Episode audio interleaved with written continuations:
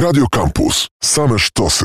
Róża Wiatrów. Audycja o stosunkach międzynarodowych. Przy mikrofonie Marcin Łuniewski, a moim i waszym gościem jest doktor habilitowany Łukasz Federek, specjalista do spraw bliskowschodnich z Instytutu Bliskiego i Dalekiego Wschodu Uniwersytetu Jagiellońskiego. Witam serdecznie, panie doktorze. Dzień dobry.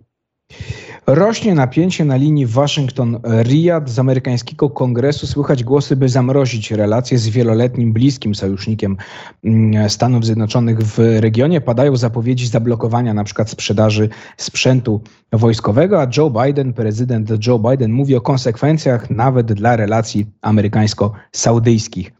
O co poszło, mówiąc kolokwialnie, panie doktorze? O tym, że ten konflikt czy ten spory narastają, powiemy za chwilę. Na razie ta, ta, ta konkretna sytuacja, co tak zdenerwowało Amerykanów w zachowaniu sojusznika e, na Bliskim Wschodzie?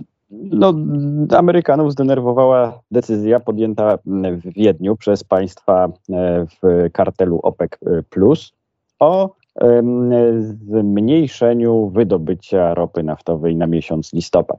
I tu może e, odrobinka wyjaśnienia. E, w kartel OPEC, czy też Organizacja Państw Eksportujących Ropę Naftową, e, to zgrupowanie państw, którym no, w pewnym sensie nieformalnie przewodzi Arabia Saudyjska. Nieformalnie dlatego, że ma największe zdolności eksportowe ropy. To nie jest tożsame z największymi zasobami ropy na świecie, ale ma największe zdolności eksportowe ropy. No oraz ma kilka takich mm, osobliwości związanych z jej jakby zdolnościami wydobycia ropy, w tym możliwość stosunkowo płynnego zwiększania i zmniejszania wydobycia. Inne państwa mają z uwagi na geologiczną strukturę ich złóż, mają mniejsze możliwości takiego przesuwania się, e, zwiększania, zmniejszania wydobycia. Arabia Saudyjska ma e, większe. I, no i dlatego e, zazwyczaj OPEC, no bardzo, znaczy pozostałe państwa OPEC, czy OPEC Plus, który poszerza tą listę państw największych eksporterów ropy naftowej o państwa takie jak Rosja i kilkoro innych mniejszych eksporterów ropy naftowej, te E, te kraje zazwyczaj z bardzo dużą uwagą słuchają tego, co mówi saudyjski minister do spraw ropy naftowej. No i y, taka decyzja zapadła w Wiedniu. Amerykanie mają świadomość, że za tą decyzją stoi, stoją przede wszystkim Saudyjczycy. I są bardzo niezadowoleni z tego. Dlaczego są niezadowoleni? No dlatego, że decyzja o zmniejszeniu wydobycia powoduje zwiększenie cen ropy naftowej, a to jest bardzo niekorzystne z kilku względów dla Waszyngtonu. Dwa wymieńmy tylko najważniejsze. Pierwszy, wewnętrzna polityka Stanów Zjednoczonych. Mamy w listopadzie wybory e, do kongresu. Zwiększenie cen ropy naftowej powoduje większą inflację, podrożenie wielu produktów w Stanach Zjednoczonych. A drugi, drugi czynnik no to wspieranie pośrednie e, Władimira Putina poprzez właśnie podnoszenie średnich cen ropy naftowej na świecie i tym samym dostarczanie Rosji większej e, gotówki za sprzedaż jej surowców e, naftowych którą tą gotówkę może chociażby na zbrojenia czy na ofensywę przeciwko Ukrainie przeznaczyć. To powiedzmy, panie doktorze, trochę o historii tej najnowszej, no bo relacje między oboma państwami psują się już od paru lat, a dokładnie od dojścia do władzy, czy zyskania władzy przez Mohameda bin Salmana. Myślę, że można taki punkt postawić na tej osi czasu. W trakcie ostatnich wyborów, tylko przypomnę, prezydenckich w 2020 roku Joe Biden, wówczas jeszcze kandydat e, demokratów, mówił o królestwie Saudów używając słowa parias i że te relacje nie powinny być tak dobre jak e, e, na przykład za Donalda e, Trumpa. Kiedy to się zaczęło psuć? Czy faktycznie to jest dojście Mohameda bin Salmana do władzy? To jest morderstwo Jamala Khashoggiego, zamordowanego w konsulacie saudyjskim w Turcji? Czy może wcześniej, a może, a może później? Proszę powiedzieć, jak to, jak to wyglądało? No, zdecydowanie tutaj taką, ta historia zaczyna się w, z destabilizacją tych relacji w 2015. W 2015 roku umiera e, król e, Abdullah e, i do władzy dochodzi jego brat król Salman, który sprawuje e, władzę w Królestwie Arabii Saudyjskiej po dzień dzisiejszy. E, ale E, stopniowo coraz większą w, w, wewnętrznej strukturze władzy saudyjskiej, coraz większą rangę zaczyna odgrywać właśnie mm, ulubiony, ulubiony syn króla Salmana, czyli Mohammed bin Salman. Króla, który dodajmy jest coraz starszy i coraz bardziej schorowany, takie są doniesienia, tak, prawda? Tak, Stąd... takie są doniesienia i, w, i, i, i w stopniowo Mohammed bin Salman poszerza zakres swojej władzy, eliminuje swoich, najpierw swojego kuzyna, który formalnie jest pierwszym następcą tronu, E, znaczy eliminuje go, no, odsuwa go, właściwie nie znamy jego losów, e, no ale no, są tu czy w areszt domowy, czy, czy, czy odsunięcie od polityki. E, w każdym razie zajmuje jego stanowisko, stanowisko księcia koronnego. No i i y, konsoliduje władzę, której jakby kolejnym elementem jest objęcie stanowiska premiera e, w Arabii Saudyjskiej e, w mm, kilka tygodni temu. E, to jest o tyle ciekawe, że stanowisko premiera zostało zlikwidowane 50 lat, 60 lat temu w Arabii Saudyjskiej i od tej pory Arabia Saudyjska nie miała w ogóle premierów. Król przewodził obradom rządu. Więc no, Mohammed bin Salman coraz bardziej konsolidował swoją władzę, ale no i stosował, jakby zmienił zupełnie zasady gry. E, zasady gry w polityce saudyjskiej były no, bardzo osobliwe, bardzo można powiedzieć odmienne od tego, do czego jesteśmy przyzwyczajeni. Arabia Saudyjska jest z jednej strony monarchią absolutną, czyli król właściwie może wszystko, ale z drugiej strony przez ostatnie dekady była też no, takim krajem powiedzmy feudalnym, to znaczy poszczególni mm, członkowie, e, poszczególni książęta, mieli, no, będący na przykład ministrami poszczególnych resortów, mieli bardzo dużą swobodę, mieli bardzo duży zakres władzy. To były takie jakby księstwa lenne, tak? To znaczy jedna, jedna gałąź rodziny kontrolowała, dajmy na to, obronę, druga lotnictwo, trzecia Riyad, e, miasto Riyad, e, czwarta poszczególne dziedziny przemysłu. Także to był tego rodzaju, powiedzmy, neofeudalny układ. E, natomiast Mohammed bin Salman rzeczywiście zaczął konsolidować władzę, praktycznie całą władzę w swoich rękach, no i zaczął stosować przymus i przemoc na szerszą skalę niż to miało miejsce wcześniej, a e, że zaczął go stosować także poza granicami e, kraju, no to pokazał właśnie sprawa morderstwa Haszugdziego. I, I o ile w Białym Domu zasiadał Donald Trump, nie stanowiło to dużych problemów w relacjach saudyjsko-amerykańskich. O tyle, jak pan e, zauważył, dojście do władzy e, ta, ta, ta, ta, ta Joe Bidena i zetknięcie demokratyzacyjnej agendy i jakby takiego no, wolnościowego przekonania demokratów stanowiących i samego Bidena, wchodzących w skład nowej administracji, z no, bardzo autorytarną polityką Mohammeda bin Salmana, no to spowodowało spowodowało, że jesteśmy w tym punkcie, w którym jesteśmy, czyli relacje są bardzo złe. E, próby ich polepszania e, największym katalizatorem do tego, żeby wyciągnąć rękę w sposób bezpośredni, bo przypomnijmy, że Joe Biden udał się e, do, na spotkanie państw GCC, czyli państw Rady Współpracy Zatoki Perskiej, państw arabskich i na tym spotkaniu doszło do słynnego żółwika, przybicia żółwika pomiędzy Joe Bidenem a Mohammedem bin Salmanem. E, I e, no, jakby Joe Biden zaczął czynić te kroki po to właśnie, żeby niejako osłabić tą swoją wcześniejszą uwagę o mm, e, królestwie jako pariasie międzynarodowym i w pewnym sensie zapłacił za to mm, sporą cenę polityczną we, w Ameryce, no był za to bardzo krytykowany. Ale pomimo tego gestu, który miał miejsce w latem tego roku, no jak widać i pomimo tego, że Joe Biden niejako zapłacił tą cenę polityczną, spotkał się z Mohammedem bin Salmanem, e, wizerunkowo, wizerunkowo było to dla niego trudne, E, no ale e, no, właśnie decyzja e, głównie Arabii Saudyjskiej i pozostałych państw OPEC jest niekorzystna z punktu widzenia interesów Stanów Zjednoczonych. No i to jest ten punkt, w którym jesteśmy teraz. Mohammed bin Salman musiał się domyśleć, że ograniczając wydobycie ropy przez państwa OPEC, no skonfliktuje się ze Stanami Zjednoczonymi i ten gest będzie postrzegany jako pewna pomoc dla Federacji Rosyjskiej. Co tutaj, jak możemy się domyślać, stało za tą polityką Riyadu, za tą decyzją Riyadu? No, można powiedzieć, nowa asertywność Riyadu i przekonanie, że no, świat się zmienia, tak? I to jest przekonanie, które łączy Moskwę, Riyad, paradoksalnie także Teheran czy, czy Pekin, i że jest to czas, kiedy można utrzeć nosa, mówiąc kolokwialnie, Stanom Zjednoczonym i Zachodowi, których potęga maleje. To, że Joe Biden przyjechał, pojawił się w, w Riyadzie, to w mentalności no, autorytarnej autorytarnych przywódców jest pokazaniem słabości. No i w kontynuacją tego, tego działania wedle tej logiki jest pokazanie, że no, Arabia Saudyjska będzie dbała o swój własny interes przede wszystkim. I tak to jest tłumaczone na zewnątrz, że Arabia Saudyjska oczywiście bardzo ceni sobie swojego amerykańskiego sojusznika, ale nie jest kolonią, nie będzie przyjmować poleceń z Waszyngtonu. Jej interesem są wysokie ceny naft ropy naftowej, w związku z czym działa zgodnie ze swoim interesem. Tak, e, taka, taki tak, komunikat, e, taki komunikat jest wysyłany. I jakby w, oficjele saudyjscy nie widzą nic dziwnego w tym, że kraj e, działa zgodnie ze swoim interesem przede wszystkim. E, no, A na ile, panie doktorze, tutaj jeszcze e, właśnie w oczach, może pan chciał to powiedzieć, wcinam się, ale na ile jeszcze kwestia tego, że Riyad no, uważa politykę Stanów Zjednoczonych Joe Bidena w stosunku do Iranu za bardzo słabą i stąd no, przestaje patrzeć na Stany Zjednoczone jako taki gwarant bezpieczeństwa.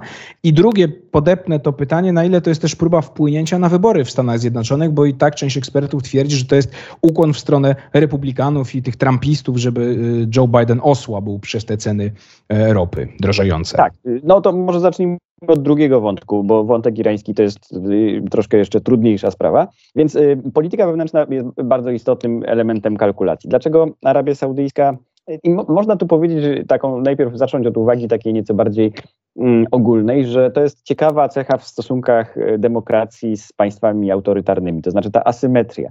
Arabia Saudyjska ma możliwości wpływania na politykę wewnętrzną Stanów Zjednoczonych. Stany Zjednoczone nie bardzo mają możliwości wpłynięcia na politykę wewnętrzną e, Arabii Saudyjskiej. E, I to jest, e, to jest asymetria, która pojawia się w relacji, zawsze w relacji demokracja kraj autorytarny. Te sposoby wpływania na politykę amerykańską są rozliczne. E, po pierwsze, poszczególne lobby, które Arabia Saudyjska finansuje w Stanach Zjednoczonych, w tym lobby związane z przemysłem zbrojeniowym, także lobby związane z przemysłem naftowym. No, one mają bardzo dużo do powiedzenia e, w, w, w, w polityce amerykańskiej.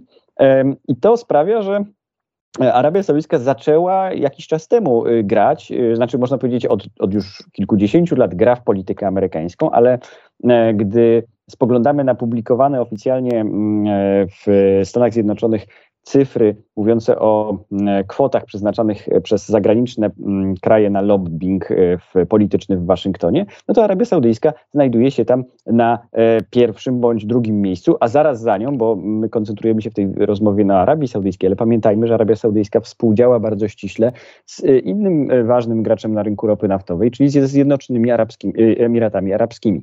I te dwa kraje koordynują swoją politykę bardzo ściśle. I Zjednoczone Emiraty Arabskie również bardzo silnie finansują niektóre lobby w Stanach Zjednoczonych.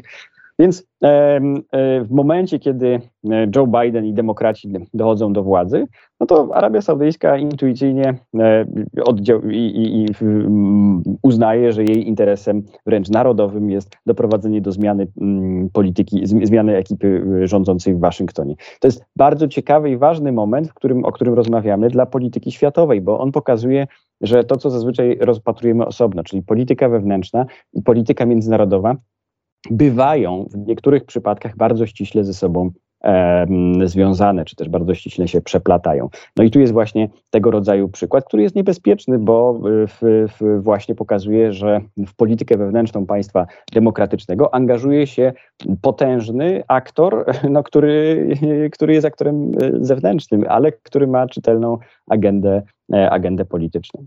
A z Iranem, panie doktorze? To, znaczy, to e, tak. Krótko w miarę, bo musimy zaraz kończyć, ale, ale jeszcze chwilę właśnie rozwijmy to. Na ile ta polityka, która jest zdaniem Riyadu polityką bardzo miękką Joe Bidena, też ma wpływ na, na to ochłodzenie relacji? Tak, to jest często podnoszone, y, tylko no, w, Amerykanie odpowiadają że e, na to w ten sposób, że nikt inny póki co nie jest wymyślony lepszy, realny scenariusz, w którym E, bylibyśmy w stanie zapobiec uzbrojeniu się Iranu w e, bombę jądrową.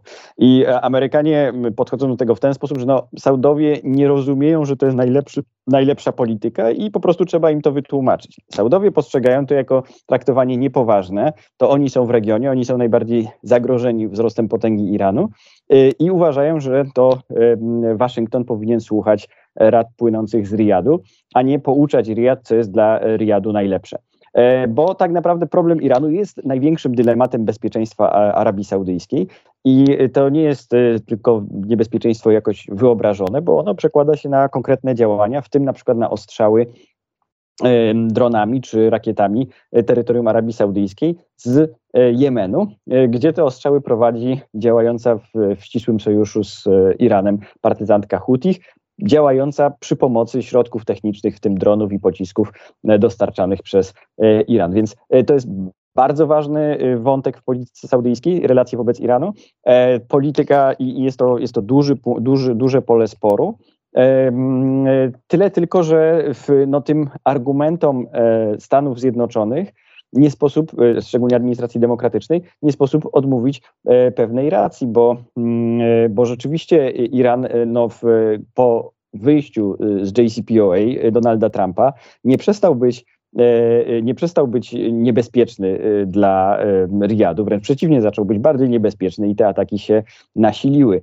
Więc no tutaj można powiedzieć, że, że obie strony są przekonane o swojej racji, a Iran tak czy tak robi swoje i tak czy tak buduje swoją potęgę, e, niezależnie od e, tych sporów saudyjsko-amerykańskich. Panie doktorze, jakie konsekwencje Pana zdaniem wobec Saudów mogą wyciągnąć Amerykanie? Co może być takie najdotkliwsze? Czy to jest wycofanie mm, wojsk amerykańskich z Arabii Saudyjskiej, czy to jest zakaz na przykład eksportu mm, broni amerykańskiej, która no jest dość ważnym czynnikiem w siłach, w siłach zbrojnych Saudów?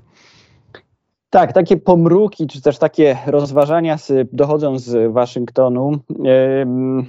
W mojej ocenie nie jesteśmy jeszcze na tym, e, na tym etapie. Mam wrażenie, że ten konflikt e, znaczy jest, e, stworzył trochę, sporo problemów wewnątrzpolitycznych demokratom, ale tutaj no, nie zdarzyło się nic, gdybyśmy tak zrobili krok w tył i, i, i odstąpili i jakby spojrzeli na to z zewnątrz, nie, nie zdarzyło się nic bardzo dramatycznego, w tym sensie, że oczywiście czasy są e, napięte, czas, moment historyczny jest, jest szczególny, no ale OPEC no, co kwartał ustala ceny i za, za, za kilka miesięcy znowu dojdzie do spotkania, znowu Arabia Saudyjska z, e, z innymi producentami uchwalą jakiś poziom e, wydobycia ropy naftowej.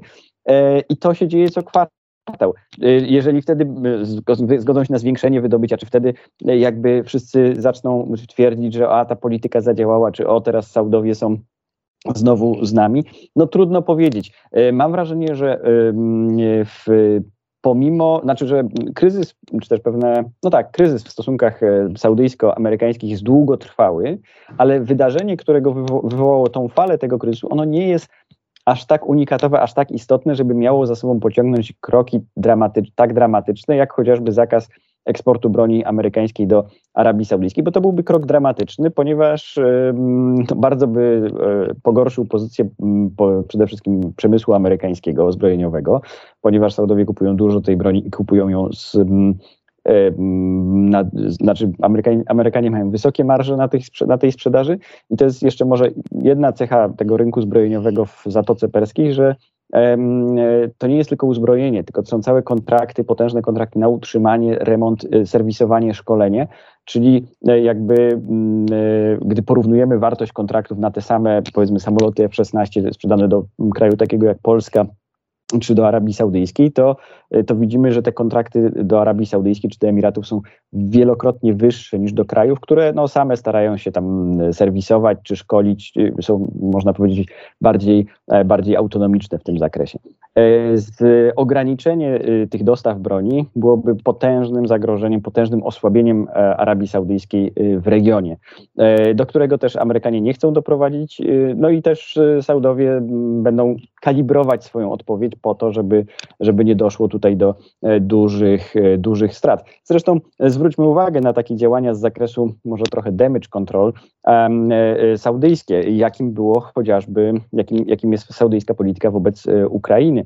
Saudowie, wiedząc, że to jest istotne dla dużej części Amerykanów, ten konflikt, wysyłają, no, no, starają się działać po pierwsze jako mediator w konflikcie rosyjsko-ukraińskim. Ta, ta mediacja doprowadziła do uwolnienia kilku więźniów, znaczy jeńców, których Rosjanie pojmali, walczących po stronie ukraińskiej obcokrajowców, w tym obywatela Stanów Zjednoczonych. To po pierwsze. A po drugie, przed kilkoma dniami, już po, tym, po tej decyzji o, pod, o obniżeniu wydobycia ropy naftowej, E, mieliśmy, dysku, e, mieliśmy telefon księcia Mohameda bin Salmana do Wołodymira Zełańskiego, w którym saudyjski e, książę koronny obiecał wsparcie Ukrainy kwotą bodajże 400 milionów dolarów. Więc no, obie, znaczy, strona saudyjska stara się wysyłać sygnały, że powinniśmy wrócić do business as usual. I myślę, że Amerykanie też tak postąpią. Ale co potencjalnie byłoby jeszcze możliwe, oprócz y, właśnie wątków związanych z osłabieniem bezpieczeństwa Arabii Saudyjskiej, e, to, e, to jest jeszcze jedna, jedna karta, którą mają Amerykanie w rękach, o której mówi się w kongresie, szczególnie w Senacie, to jest e, ustawa, e, która nazywa się No OPEC, OPEC prawda? Mhm. No OPEC, prawda? Mhm. I to jest, to jest też ciekawe narzędzie, bo ono... To krótko, panie doktorze, bo już czas na dzwonię, ale powiedzmy o tym narzędziu. Tak. Z, mhm. z, z, podważyć w ogóle zasady działania kartelu OPEC, bo rozszerzyłoby amerykańskie prawa antytrustowe na właśnie tą międzynarodową organizację, no, która przecież nie działa w Stanach Zjednoczonych, jej siedziba jest w Wiedniu. I to by podważyło możliwość współdziałania jakichkolwiek amerykańskich podmiotów, jakichkolwiek amerykańskich firm z firmami pochodzącymi, z firmami naftowymi pochodzącymi z właśnie z krajów OPEC, e, co by było zupełną rewolucją na rynku paliw i e, jej skutki są no, na razie nieprzewidywalne, ale, ale jest taka karta w talii amerykańskiej e, i sam fakt, że się o tym mówi już pokazuje, pokazuje mm, istotny, istotny kontekst tutaj. I tutaj kropkę stawiamy relacją będziemy się przyglądali, e, czy jest szansa na poprawę, czy jednak one dalej będą gdzieś tam ulegały e, pogorszeniu. Karty są różne w rękach, tak jak pan mm, e, powiedział, doktor w rękach mm, Amerykanów, ale też Saudów. Mm, doktor Łukasz, doktor habilitowany Łukasz Federek, ekspert do spraw bliskowschodnich z Instytutu Bliskiego i Dalekiego Wschodu Uniwersytetu Jagiellońskiego był moim i waszym gościem. Bardzo dziękuję panie doktorze za rozmowę. Dziękuję również. To była Wiatrów, ja się nazywam Marcin Łuniewski, a my się oczywiście słyszymy w środę za tydzień. Radio Campus. Same sztosy.